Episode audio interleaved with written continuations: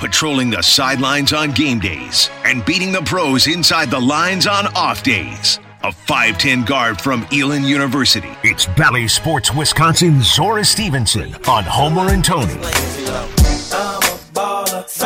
What a nice job. Talk about a team that hasn't lost since we last talked.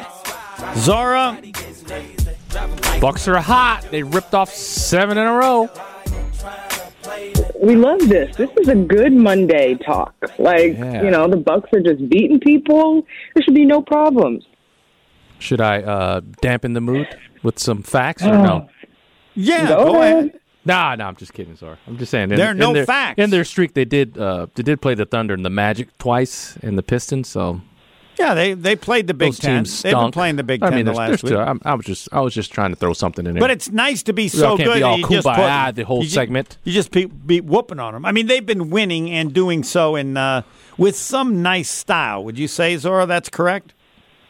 I agree. Nice style, and you're supposed to beat the teams you're supposed to beat. That's part of the process, right? And It so, is. considering where the Bucks were, six and eight, I think, and to now be top five in the East, have not lost since Khris Middleton's been back, undefeated when Khris, Jrue, and Giannis play.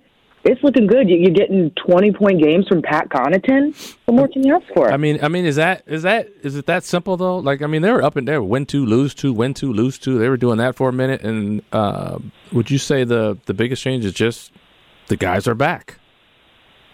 I, I really do think Khris Middleton deserves a lot of credit for what he brings to this team. I was trying to, you know, I asked Jrue today. I was like, I know you've been talking about how it feels like you all have a groove back. Like, can you pinpoint what's been different? And he was like, We haven't lost since Khris has been back, right? Like that, and he was dead serious. Um, and it's not just on offense and like Khris scoring, but it's all the attention that he garners along with Giannis. So it opens up areas for other people. Defensively, I mean, Khris is a bigger guy than you think. So he has the capability to, you know, get down and guard people. Uh, so yeah, and of course now you got the news today. There's a new addition to the team. I figured you all would want to talk about that. We're going to get there. We'll get there. Boogie, Okay, okay. boogie. Do we like that, Tony? What do you think? Uh, I well, I was tell. I- I'm I'm more interested to hear what you think first. Then I'll tell you what I think. Um, but I mean, my I guess my question was okay. I know he's a big body, but what what are they expecting from from Boogie? Yeah. So Coach Bud has talked about the need for more depth in the front court. So it's not like, you know, he's going to come in and play a huge pivotal role, but it's that you have options when it comes to big guys. I mean, right now it really only is Giannis and Bobby. And to put that much weight on them, pressure, and then minutes, you want to you want to spread it out a little bit. So I'm interested to see, you know, how many minutes he plays and stuff. But I, I just had a chance to talk to him, and what struck me was just the gratitude to be able to be here, considering the injuries and everything that he's been through. He's he's really excited to be here. He said it's kind of been a crazy couple days. I mean, he said he works out six days a week, just kind of waiting for a team. And Saturday is always his off day. And this past Saturday is when the Bucks were like, "Yeah, we're working you out." Uh, and so it just went quickly. Had a workout. He had dinner with some of the Bucks executives. Next thing he knows, he's on a plane to Milwaukee, and tomorrow he's available to play. So it's it's been a whirlwind for him. I have only one question for you, Zora. Hit me. Does he realize he's not very good anymore? But it, but is it have to be a positive or negative thing, or could it be left and right? And what I mean by that is just different. It's Yeah. just different. Uh, the role that he's coming into play is not to be a dominant, integral main piece. The Bucks already have that. They need someone who can play, you know, good release minutes and there not be a drop off and bring some extra toughness, knock down, you know, shots when they're open and be able to defend. So what they need, they don't need, you know, New Orleans Pelicans uh, version of DeMarcus Cousins or, you know, Sacramento's version of DeMarcus Cousins. They need what's going to fit with this particular group, and that's what he can provide.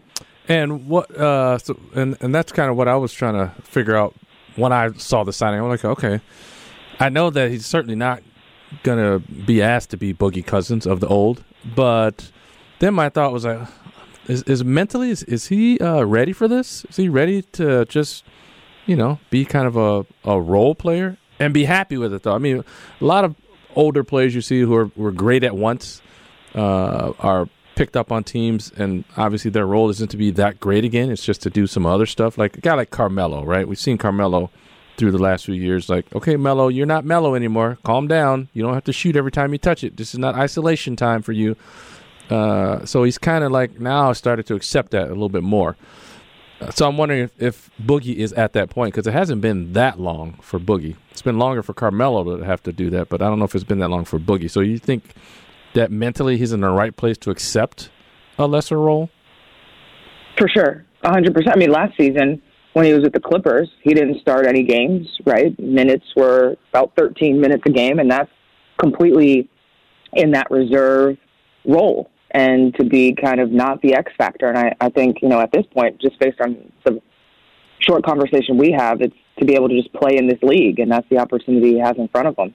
And where this is going to lead, you have no idea. How it's going to work out, you have no idea. So I'll be interested to see, you know, just what Coach Bud does tomorrow, or is maybe tomorrow too soon. He's only had one practice, right?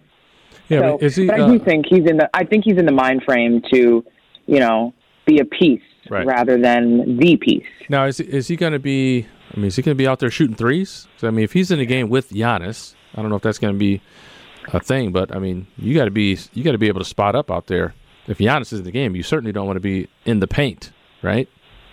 I asked him that. I said, "Hey, have you heard of the term let it fly?" And he was like, "Huh, what?" And I was like, "Basically, in Milwaukee, if you're open, you got to shoot it." He was like, "Oh, well, I can do that."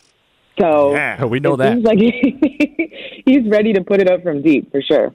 Does this in any way indicate that Brook Lopez is going to be out for even longer than was thought? I think there was a need in the front court either way. Because you only had, I mean, there was a need last season, but you kind of got away with it, right? Mm-hmm. Um, you would like to have at least four people in a rotation, two people playing, two people on the bench, right? And uh, so even with Brook back, this just, you know, and the Bucks had an extra spot to their roster even before Brook got hurt. That's how they went into this season. So there was some foresight there of just, you know, maybe the opportunity to bring in somebody else, and they left that vacancy there to have some flexibility. And my last question someone did a story on it, and we have talked about it every does. What Giannis is working on. I claim Giannis is always working on something. That's kind of who he is. What would Yeah. you say that Giannis has been working on at the top of the list this season?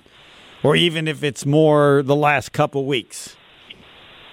I think it's a combination of his mentality and not having to be the alpha in every moment and being able to take take a step back and involve his teammates, even if they're losing, which I know is really hard. And I know um, the article that came out kind of talked about that, just using his body more efficiently. So it's not always how hard you work; it's how smart you work and when you choose to exert yourself. There was a quote that Giannis had a few days ago where he was saying, like, after games, he feels like he could play another game, and that's never been the case with him. He used to exert so much energy and take such a beating that he would be spent after a, a Monday night game in January, right? And now he's learning there's different ways to win, and he can use his teammates in that way, and there's ways to make sure his body is, is ready for the long journey. And why does he feel that's necessary, or what prompted him to do that?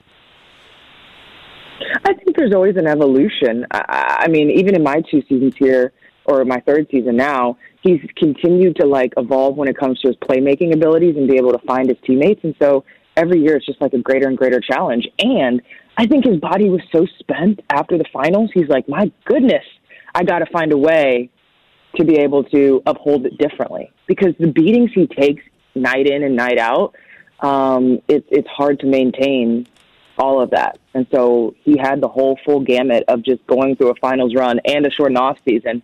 He's like, I want to be here for my team. I got to figure out ways to, and it's, it's not holding back, but just, again, I, I like to use the word smarter and more efficient when it comes to energy exertion. Has anybody asked him about two years? Wh- it's- More context for me. What do you mean? See, that tells me everybody's moved on. Two years. E, uh, GQ. Oh my goodness, the, the, the article that you brought up. No, Yes. nobody. Okay. All right. Really?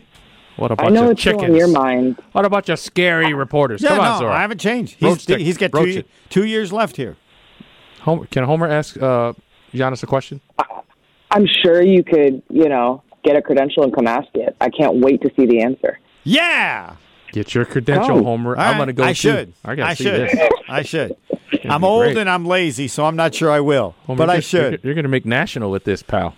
No. Oh, Oh, for 100%. sure. There's That's no way. going to be There's, everywhere. no, there's no way it'll be national. Hundred percent. If you ask the question, it'll be national. Oh, yeah, No one has for asked. Sure, one hundred percent. No Thanks, one has Zora. asked. Thanks, Zora. uh, uh, I can let you know that after you hang up, the other two members will say it'll never happen.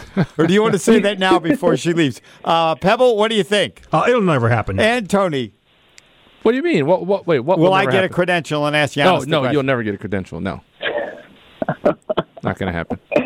Zora? Zora can get you one now. Uh, Like I said, No, you- does you're Zora more than think it'll welcome. happen? Does Zora Zora, can think get it'll you happen? I know she can't, but does Zora always think it'll agree happen? with Homer, like all the time.